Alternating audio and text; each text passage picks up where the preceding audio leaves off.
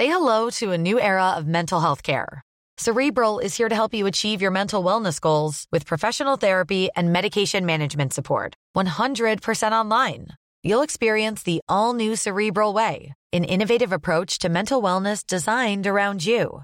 You'll get a personalized treatment plan from a therapist, prescriber, or both in a safe and judgment free space.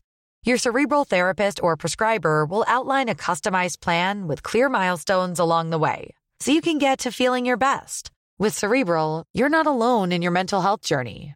We're here to empower you to live a fulfilling life.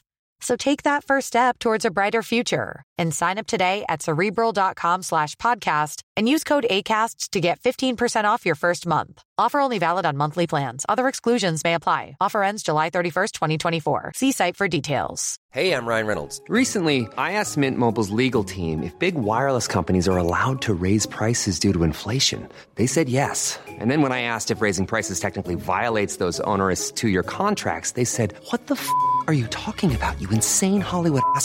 So to recap, we're cutting the price of Mint Unlimited from $30 a month to just $15 a month. Give it a try at mintmobile.com slash switch. $45 upfront for three months plus taxes and fees. Promo for new customers for limited time. Unlimited more than 40 gigabytes per month. Slows. Full terms at mintmobile.com. My name is Musa Okwonga, and this is the Rabona Podcast.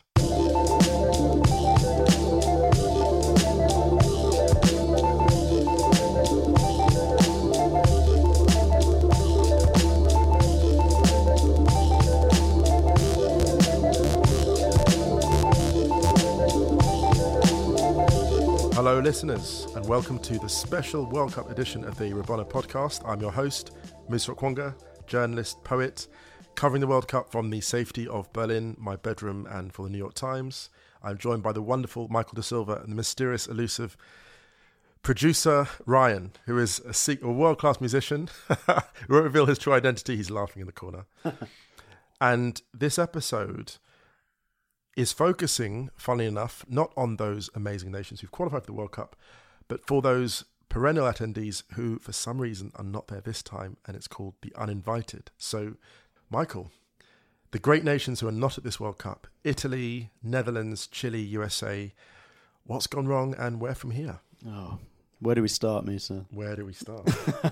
well, we can start with Italy, actually, I think, because they're the most obvious Yeah. gaping, gaping absence in the tournament. I think Italy, in some ways, have the biggest problem out of any of the nation hmm. because not only do they have such a rich history, but they've got it's the end of a, an era for them. Hmm. You know, Buffon, Chiellini, Barzagli. Hmm. Um, I think there's one more, De Rossi. They've all retired, right. and I just don't really know where they're going to go from here. But isn't that good for them? Isn't it cyclical? Uh, these, you know, France, you know, had some pretty horrific World Cup experiences. Isn't it better to an extent not to qualify rather than turn up and be humiliated? Just, just being provocative, just convincing, you know. For Italy, I would say yes. Hmm. That's true. Um, I think where Italy differ from the Netherlands, for example, is that the Netherlands were genuinely unlucky not to qualify. Right, right. Whereas I think Italy deserved not to be there. Oh, okay. Um, and I think the rebuilding process for the Italian team is, is deeper. That's funny because I wonder if there's a parallel there between Italy and Holland because of the quality of players they're producing. It's actually in gradual decline, in, in cyclical decline. I'm not saying it's terminal, it's cyclical because you know obviously these countries, football is, is is the prime sport by a long way. But I just wonder if there's a parallel between the kinds of players that Italy and Holland have been producing and maybe they're both taking their eyes off the ball. What do you think of that? I remember watching the Netherlands um, in their their qualifying and seeing um, Hugo Lloris, who's usually so um, so on it, um, make a horrendous blunder against Sweden, and that allowed Sweden to get the result they needed to make the playoffs. And I remember just thinking, "Wow, the world is conspiring against the Netherlands." Some uh, greater force doesn't want them to be in Russia. Um, that's what makes me think the Netherlands will be okay. Right. Um, I think, I think Italy have a real problem in that who's going to be their next Buffon? Well, maybe Buffon's actually his replacement is there, but who's going to be the next Chiellini, Right. the next Barzagli? I mean, they've got Marco Verratti in there, but I, I see a real a real issue um, with the next generation. I think Verratti's been almost over. It's not his fault. He's been overexposed and overpromoted because, unfortunately, I think he comes from a dearth. He comes from a generation with a dearth of outstanding, deep lying Italy playmakers. You know, there was a time when Aquilani was just one of many names because you were sort of sport for choice, really. That's Now- a name I haven't heard in a Right, long well, there, there you go, there you go, because there were so many. But don't forget, like Italy have had their glut. They had in '94. Their players like sort of Casiraghi in sort of mm. mid '90s to late '90s. They had outstanding glut of strikers. At one point, they had so many great number tens. They were only playing one at each one at once. I mean, being Italy, if Guardiola had them, he would have played all three of them. Wouldn't he? But Italy, I think they had Zola, Baggio, and Totti. I think at one point mm. was it the same era? I'm not quite sure the same era. I think Zola, Baggio, and Totti towards Del yeah. Piero was in there as well. Del Piero, sorry, Del Piero. Right, so mm. they had three great number tens, and of course, being Italy, they just played one of them, and then you know stacked the midfield with quite defensive players. Yeah. But I just think these things are cyclical because you can't create a Totti, you can't create a Del Piero. All you can do is basically have a really it's a relatively high standard of football, and then just hope that you get a few geniuses along the way. Hmm. And maybe that's just the German, the German luck at the moment. They've got a glut of great attacking midfielders. But of course, Germany have no strikers at the moment. No, no real world class strikers. I mean, good enough to win the tournament, not world class. So maybe these things, maybe we're just overreacting. Maybe we're just sort of looking at Italy and Holland, and we should just think that the time will come again. I think one of the issues with Italy is that they didn't plan for this well enough. Okay. They knew what was coming. Hmm. They knew that all of their key players were getting older together, Right. and partly that's the the coach's fault. He left under a cloud of darkness. um, but I think um, I think Italy will be okay in the long term, and I think Euro 2020 is going to be a crucially important tournament for them. If they can show that they're at least on the path to returning, then there's a bright future for them. But you'll be looking for key progress, I think, at that tournament. And if they have another bad tournament, then I think it might be time to start to worry. I think I, see what you're saying. The problem I've uh, I've always had with with clubs, well, with countries in decline, is is how well they manage the infrastructure. And Germany obviously had a horrific time of it. Euro 2000, they won the one in '96, but 2000 looked abject. But in 2002, they were back in the final, hmm. which was completely unexpected. I mean, the draw they got was, I mean, questionable. I mean, was, they got a fairly easy run to the final. That being said, they still took the path. And then 06, they have a complete revamp. And I think the, the reason I'm slightly more concerned about Italy than, than I was about Germany back then is the German approach to infrastructure and coaching. The amount of investment, you know, they were going to be okay. But I just look at the Italian coaching infrastructure. I'm not so convinced. Yeah, I'd have to agree with that. I mean, I think Germany are masters at reinventing themselves. You know, they lost Lahm at the last World Cup, Schweinsteiger. They have um, Kimmich. oh my goodness. Exactly. And one of the the, the genius things about um, about Löw is that he's able to regenerate his squad tournament after tournament. I think he's underrated, actually. Oh, hugely. I think he's still underrated. Yeah, absolutely. Uh, But I think he's perfect for international Right. football management. I, there were a lot of Arsenal fans calling for him to, to come in Mm, and no, replace not sure. Wenger. I think that would have been a really, really bad. like an move. Ancelotti thing. I mean, Ancelotti, I think for me is a great.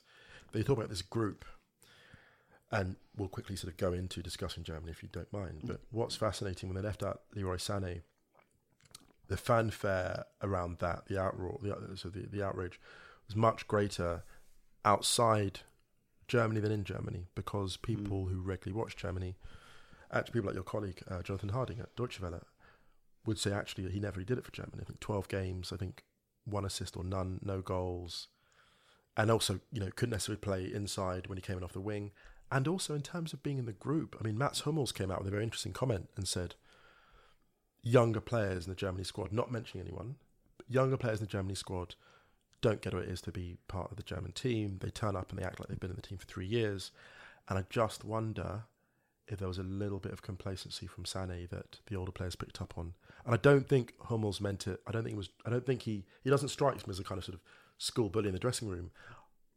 I just remember seeing a couple of things from Sané about talking about oh the journey begins on his Instagram before he'd been selected for the squad. And I remember thinking, ah, this is a bit. Did you see that? I didn't see it, but this is that's that sounds like someone who doesn't quite understand Löw's methods. Right, right, you right. know, he's uh, this is a guy who's all about the team. He's about the system. You know, Mm.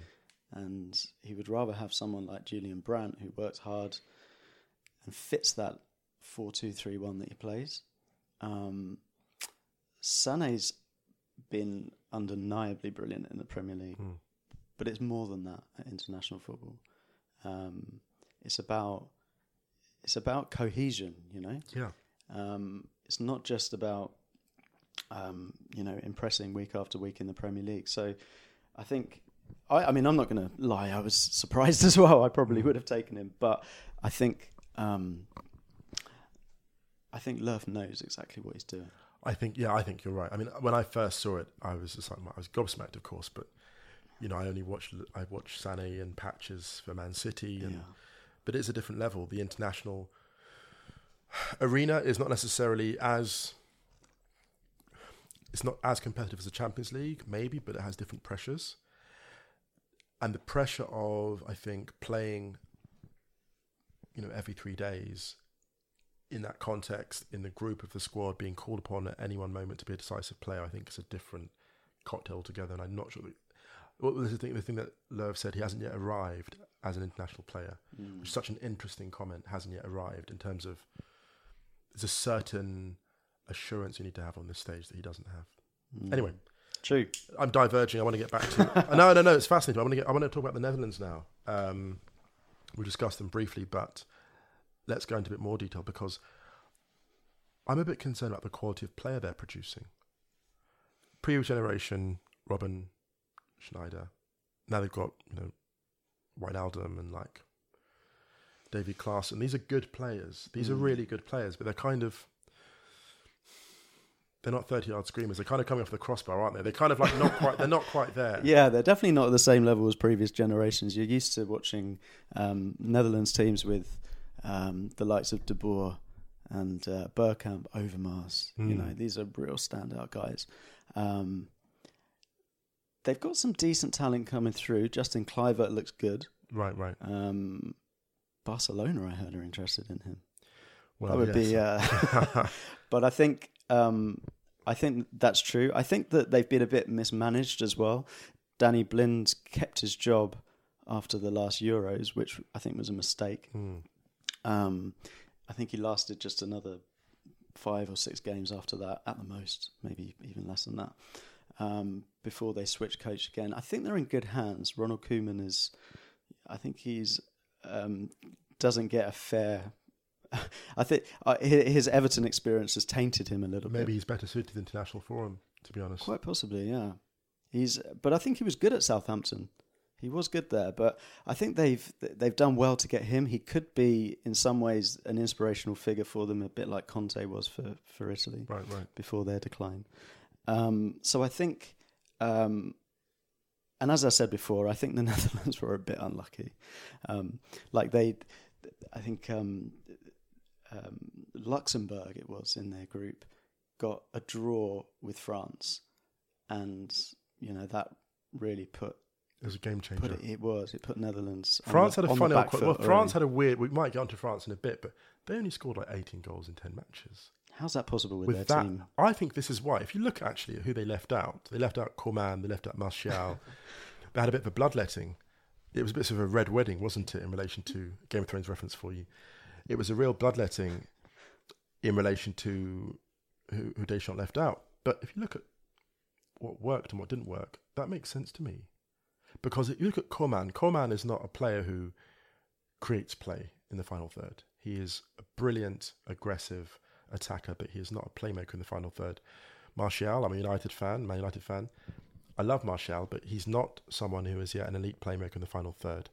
And everyone they've selected is someone who is premium, capable of creating the game. Payet fell off for Marseille, out. And I actually like that ruthlessness that Deschamps showed there. Because if he took that same gaggle of attacking players to the World Cup, they weren't going to light things up, in my opinion. And that, that sounds brutal, but I think it was a really smart move Mm. because that France team in that group, I mean, what, 18 goals in 10 matches? I mean, come on.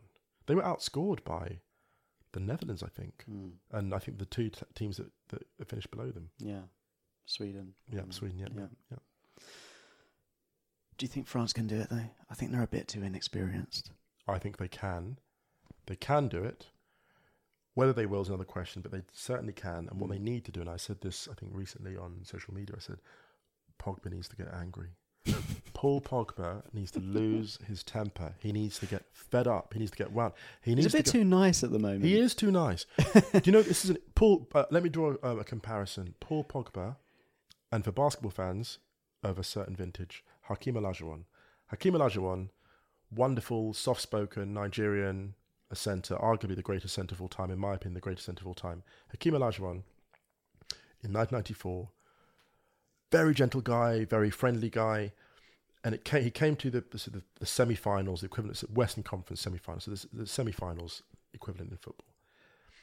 And someone else got the award for the most valuable player that season, and he absolutely lost it because it was basically like you know a challenge to his his quality, his authority, and he went out and just blitzed the entire thing. And hmm. Pogba needs to get offended because on the occasions when Pogba gets angry, like Chelsea, the 2 0 in, in Mourinho's first season at Old Trafford, they said, Oh, Kante's better than you, his stats are better than yours. And you saw Pogba's face in the Sky Sports interview, and he just disintegrated. Something in him snapped, and he became Thor, basically, and he just went and ate everything in sight. And the second half against Man City this season, the 2 0 down, Pogba had an atrocious first half. And at half time, Michael Carrick said, Get in front of your man at a free kick at the cross, and you'll kill them. And Pogba came out and just devoured everyone. The best 45 minutes I've seen Pogba play in right, a and, long, long and time. And he was angry. So you need to find a way to get, and I think Mourinho's been trying it because Pogba is so talented. He's always been the best player in every playground, every training session. I'm not saying he's coasted, he hasn't, but I'm saying that his the extra gear that he finds is game changing. And with, with the midfield now that they're using, I'm very encouraged to see Kante and Tolisso starting. This is really encouraging because Kante, if you remember the best game that France played in the Euros, I don't think it was even France Germany, it was the Iceland game when Iceland were looking really good and France destroyed them 5 2. Pogba and Kante midfield, they couldn't, they couldn't get near them. So I think they, what they call a Cinderella, really. I think France could be the Cinderella candidate at this World Cup. You're not going to like this, but I think Pogba needs Pep Guardiola to uh, I do like to, that. to Look, wind him up a bit. Have you seen how Guardiola? Um, who was it at Bayern? Oh, it was Kimmich, I think. yes, yes. Where he just the nil nil draw and Oh he comes off and just God. lays into him. oh my god, and he's done that with De Bruyne as well. But Lewandowski, I've seen him do it with. Pogba needs that. He He needs that. really needs that. He literally just needs the right coach. And I shouldn't care. I shouldn't care so much about a player who, you know, has all the abundance. But it's just, it's about unfulfilled potential. Mm. And it, look, it would be a really nice story for Brazil to come back and do something exciting. But at the end of the day, we've seen what a Brazil World Cup win looks like. It's lovely, Mm. but I want to see the bounty shared around. anyway, sorry, we're off track. Back well, to I, th- I think um, that actually brings us n- quite nicely onto. Uh, well, you mentioned unfulfilled potential. Producer Ryan has introduced something to the. Sorry, um, every now and again, producer Ryan will drop these gems. Uh, sorry, sorry, Ryan. I'm sorry to humiliate you. Um, he's put in the name of the Ivory Coast Oh, as a as a country with World Cup pedigree who should perhaps be there. And Look, he's got a point, they've got And a good again- team. but they also are in. They're a cyclical team, aren't they? They're a cyclical team. They're a team that Mm. you know, we've seen so much greatness from them from such a great period. And there's no shame in not qualifying for the World Cup. This is the thing as well. Like, sometimes it's not your time. The thing about the Ivory Coast at the moment, though, is I would say a lack of flair. They they, they come from a generation of, or we're coming from a generation of Ivory Coast players like Drogba, Kalou, Mm. Gervinho, um, Yaya Toure, Sure. um, amazing attacking players. All of their best players now are defenders. I mean, that again is. I think this stuff is cyclical because look at the Ivory Coast. They don't have a world class domestic league. You know, it's, it's good in the context of the region, but it's not a world class domestic league. So what happens is almost you- you're you're blessed by that golden generation, and they they sharpen each other because they're in training together. And if you're training as a defender against attackers like Drogba, you're going to get better. So that kind of group, that squad, almost kind of like fed each other its own ecosystem. And they were punching above their weight. They were absolutely so peop- long. People have to remember this. People talk, oh, why isn't this country there, that country there? Well, actually, in the grand scheme, no country is entitled to qualify for these tournaments. Mm. Countries that obviously plough more of their p- GDP as a percentage into their countries are going to expect into their country's football. They're going to expect to qualify more. Yes, but still, look, this is this is world football. Like coaching is globalized, quality is now globalized across the board. So if you can't, if you turn up to a qualifying campaign slightly below par, you- you're not going to come through. Like hmm. Italy's record wasn't that bad. Hmm. Was it? Was it? Was it one six? Drawn one, lost three. I think it's not bad. Hmm. Like, and they didn't go through. So sometimes it's just a question of like tough luck. Ivory Coast not going. Yeah, that's a shame. Obviously, Ghana not there either. But these countries will be back. These are not sort of. These are not tragedies. Yeah, Ghana, they um, they're also a, country that's come to a kind of end of an era. Right. Um, Asamoah Gyan was their talisman for so quite. long. He never quite took off. Never did quite did it, did he? But he was so good at World Cups. he was, he was. But that when he hit the crossbar against Uruguay, I remember thinking, I know he's going to miss that. You could just see it. And the thing that I really hated about that loss to Uruguay, the thing that really upset me about that penalty shootout loss was it was all the stereotypes about African countries. Oh, they can't keep their heads. You know, people lose penalty shootouts all the time. But I remember there was such a moment with Ghana. If they'd beaten Uruguay then, they could have done something really exciting in the semi. And I remember just, I remember just being so angry and being like, "This is such a stereotypical African nation loss." Like mm. to like completely just blow the shootout, to blow that. I just, it was, it was awful. It was devastating. And that team deserved better. And they, with no Essien as well, they went all that way without Michael Essien, Yeah. which was a heartbreaking loss in the eve of the tournament. Yeah. Um, yeah, but they'll, they'll be back, Ghana. And the fact that it was Luis Suarez made it all the more bitter. Well, this is why people. This is the thing, kids. Don't try this at home.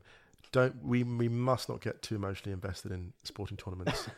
in, at least in relation when in, in in looking for natural justice, because it won't. It will not bless us. Yeah. You know. I mean, look look at. Well, the- remember, there's VAR at this tournament, so uh, I'm not a fan at all. Oh God, VAR. But it, at least I get. It will Uh, save I, some I heard. I heard yesterday that the entire team that will um, watch the Yes, s- replays. You know what I'm going to say? Yes, I do. They're going to sit in full kit. I love that. Officials wearing full kit. To be honest, you know, actually, I can reveal exclusively that producer Ryan is wearing full kit. He's wearing, he's wearing full England kit. Yeah. No, no, he's not. I- That's, that's not. I, I We- felt a bit uncomfortable when I saw him. if, if, if you listen, if you just rewind uh, a few seconds, you'll just hear very briefly the vocals of the elusive producer Ryan. Um, yeah, but so we, we've touched upon um, African nations not going, um, but you know, Chile, Oh, Chile.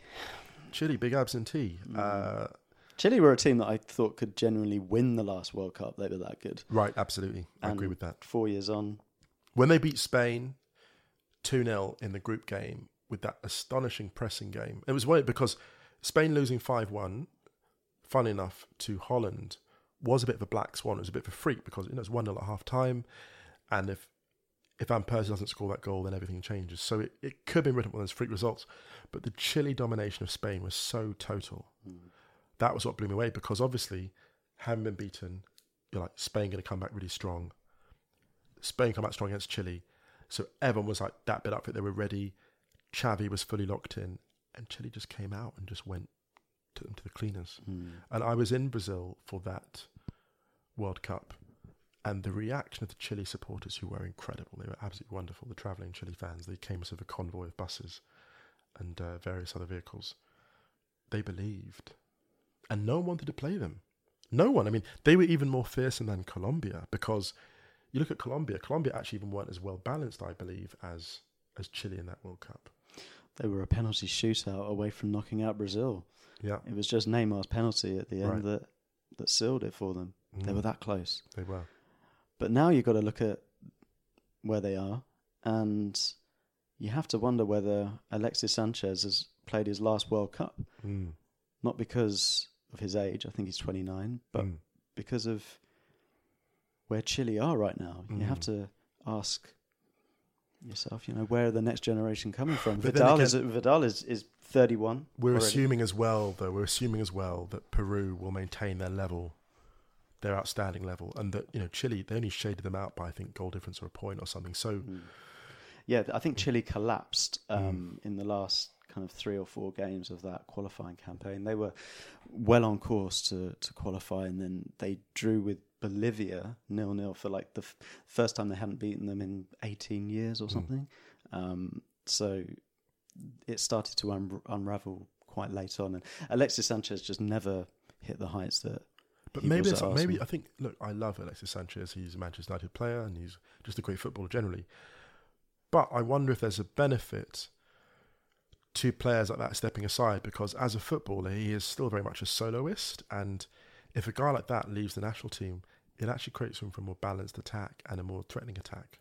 You look at if we contrast Manchester United's attack with Manchester City's attack, you don't know who to mark with City.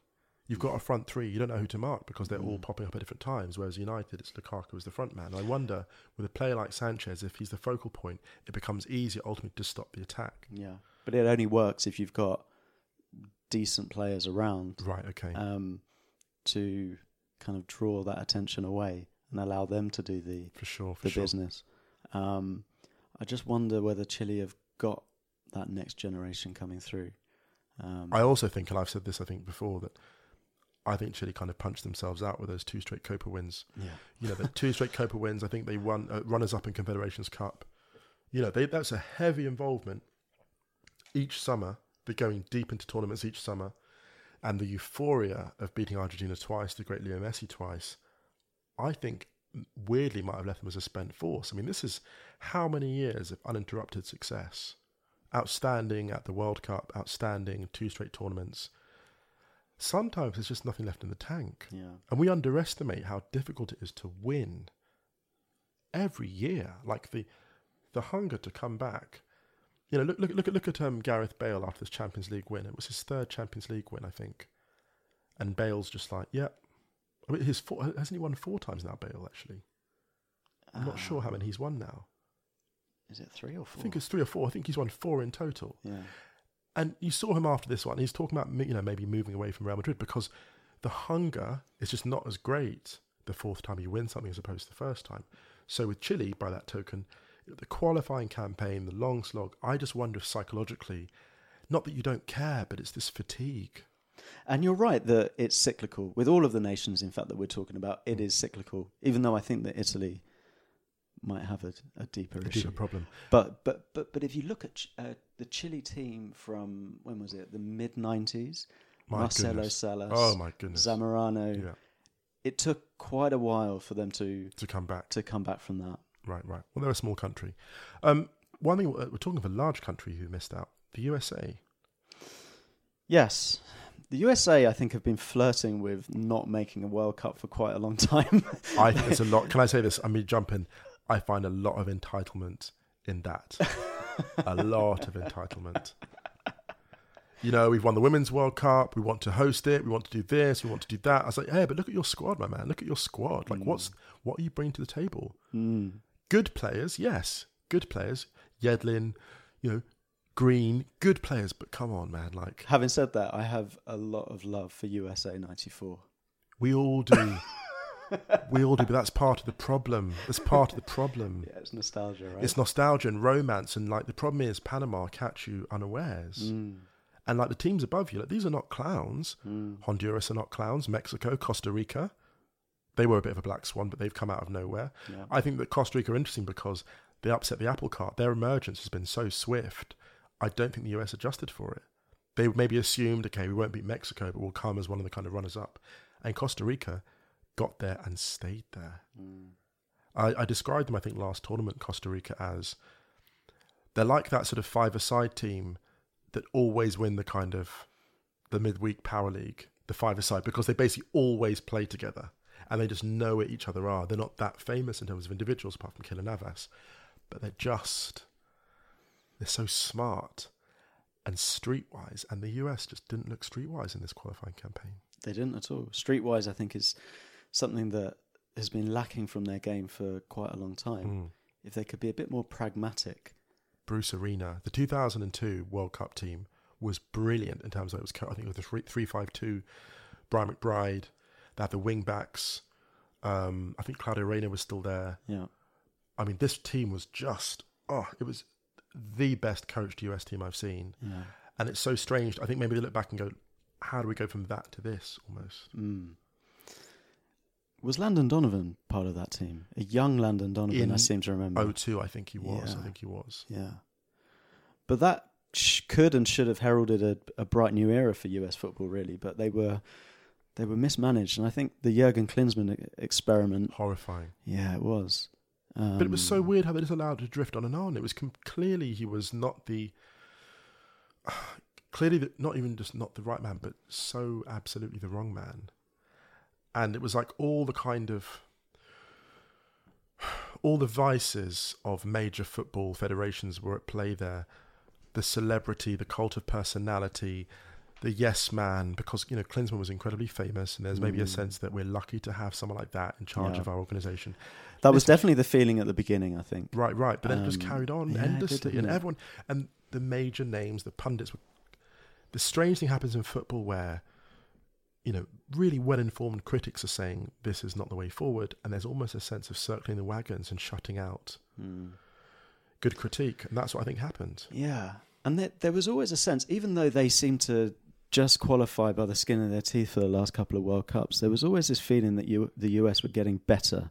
You know, each year um, or each World Cup, they were m- making a, a step um, Mm. closer to where they wanted to be. But 2014 was a regression for them, and you know they've been left now with the the shell of a, a, a talented group of young players. Right. Um, and they got a draw with France the other day. Yeah.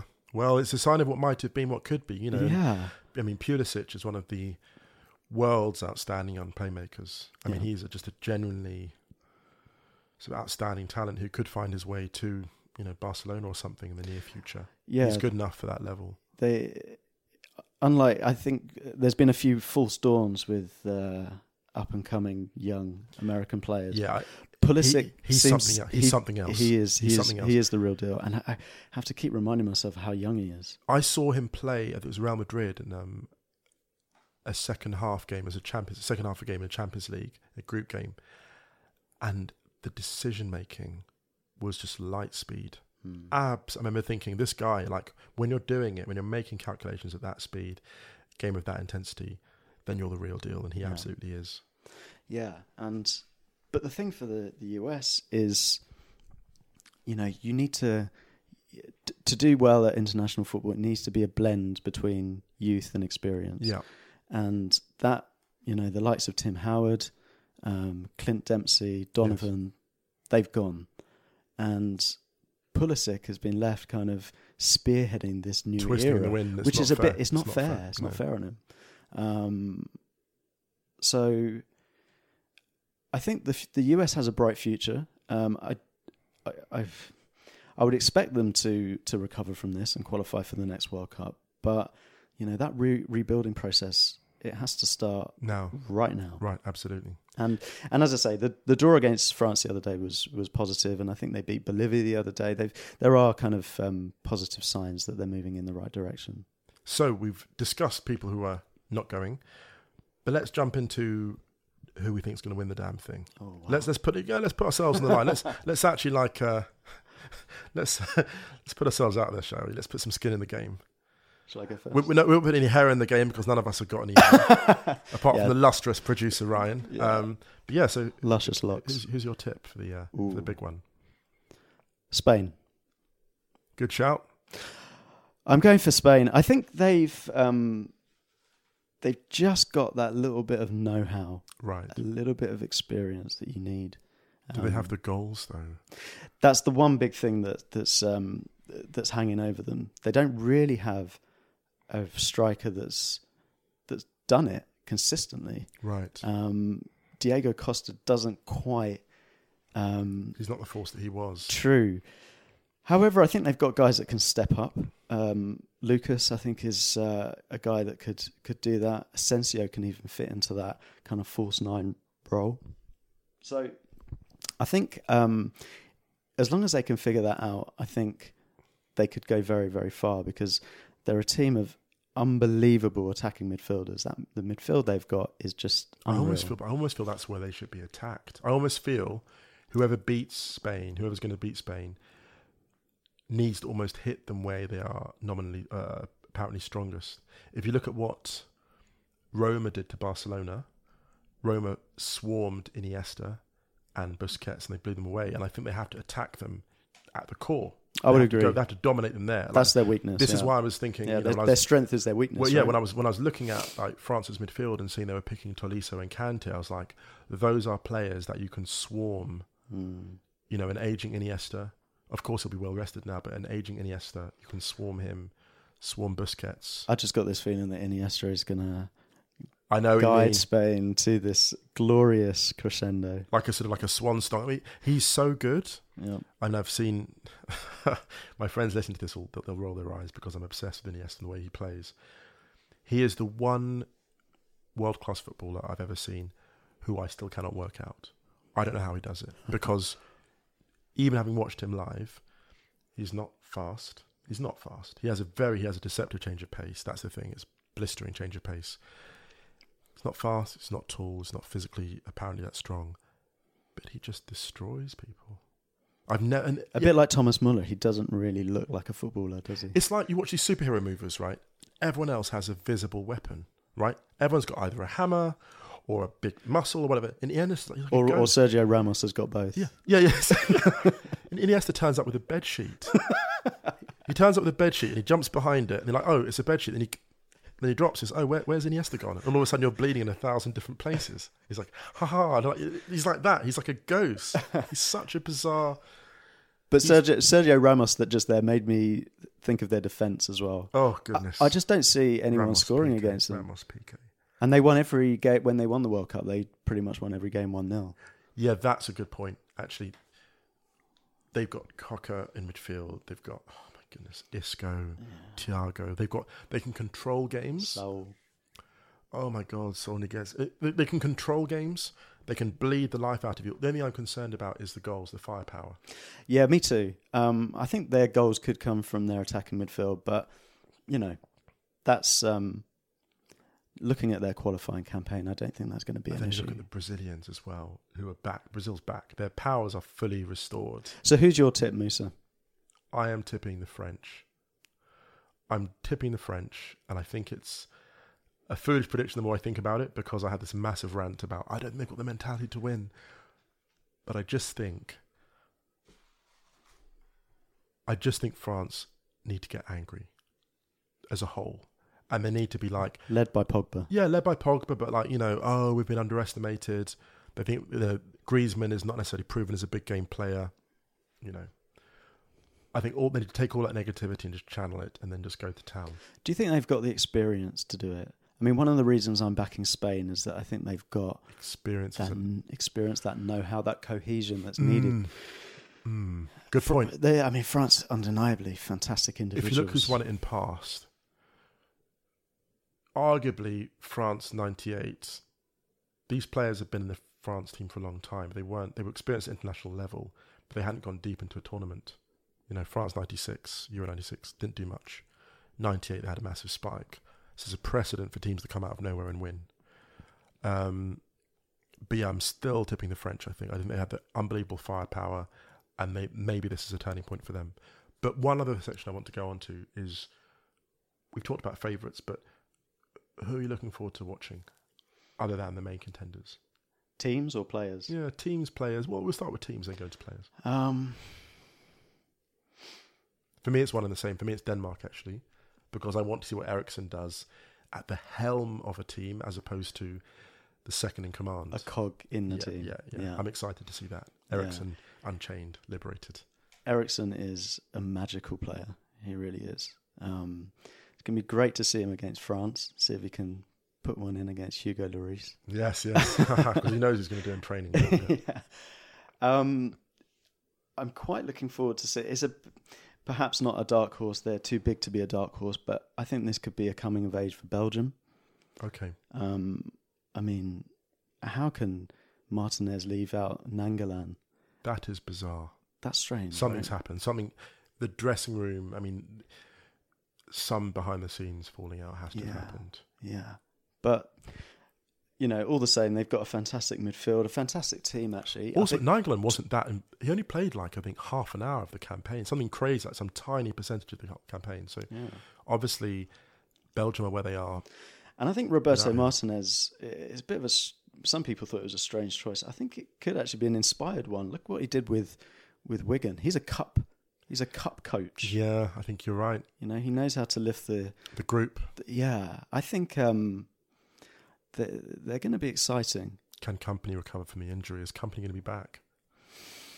Yeah, he's a big deal. He's well, a big deal for them. uh, the defense is pretty strong. They've got Alderweireld and Vertonghen back there. It's pretty hardcore. Courtois. This is the beauty of the Belgium team. Martinez's greatest weakness was the defense. He just wasn't good at coaching defense. Mm. When you've got a sort of a core three like that, You don't can have to. concentrate. then you've got then you've got Henry as an attacking coach, Yeah. And you've had Lukaku, who's really benefited from Mm. Carrick's training, and also like Lukaku's had to fend for himself. You know, as a United fan, I can say that. With 25, 27 goals this year, he's got with limited service. So what's really exciting now is he's going to play for a team which is effectively centered around him, Yeah. that actually crosses the ball to his head, believe it or not. And De Bruyne and Hazard, you know, in really nice form at the end of the year. I think Belgium versus England could be one of the games to watch in the, the group stage because these are both teams that are just going to go for it. And what you'd, you know, as a neutral, you'd like to see those two playing off for the top spot where they're both qualified already Mm. and you just see a, you know, it's the last game of that group, so you just see a, a great display of attacking football. I'm looking forward to watching England this tournament. And I'm really, I'm actually really sad for Luke Shaw because I think that he would be perfect for a wing back system, actually. I think it'd be really amazing. Can you Um, tell he's a Man United fan? Ha ha ha ha ha. yeah, yeah, yeah. As of course. No, no, but just I just think it's such a shame, and look, and I, and I say this, He's a good player.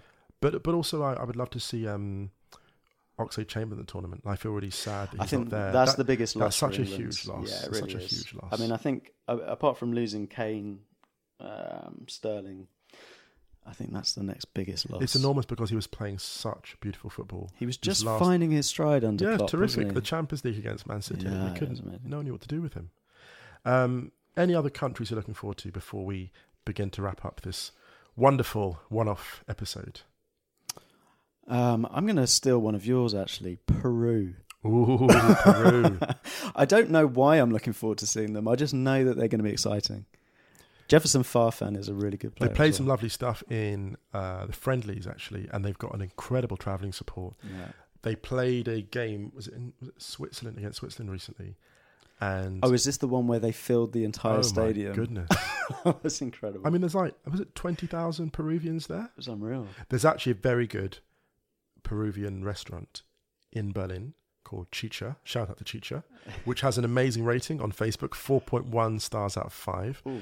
which I may be checking out for Peru games, either if they're screening them there or just before. So if you fancy coming down to that, we uh, exchange details and we'll, uh, we'll get down and get ourselves some uh, Peruvian grub. Are they the uh, the new sponsor for the Rabona podcast? They're not yet, not yet, but hopefully, hopefully the shout out will, will go some way there. Um, So let me throw back at you. Who are you looking forward to seeing, team wise? I'm looking forward to seeing how Costa Rica do now the secret's out. I'm always fascinated by countries who have been exposed by their own brilliance and how they've then adapt. I am also looking forward to seeing Uruguay. Shout out to Uruguay because I just feel like Uruguay are like Uruguay are like you know you go for a barbecue and there's always there's always like a couple of ribs and there's always the same kind of beer. Like Uruguay are like they're that beer that you always get at the barbecue. They're just like they're just they're, they're just the perennial they accompany a good time. And there's a World Cup is not a World Cup without Uruguay. Which beer would they be?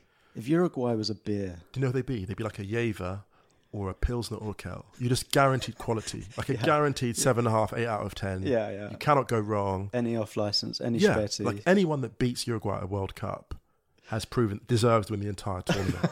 in my opinion, like you know, Colombia beat Uruguay. I was like they're, they're legit. yeah, Like you know, Holland beat Uruguay. They're legit because to beat them, they're almost like they're like if you're going to be great, they're like the anvil. You have to beat out your greatness on. They are just like that. there's no. This is the thing. We're looking at World Cup absentees. I'd be unhappy if they weren't there. Mm. For all the skullduggery of like Suarez, they're just. I mean, we would.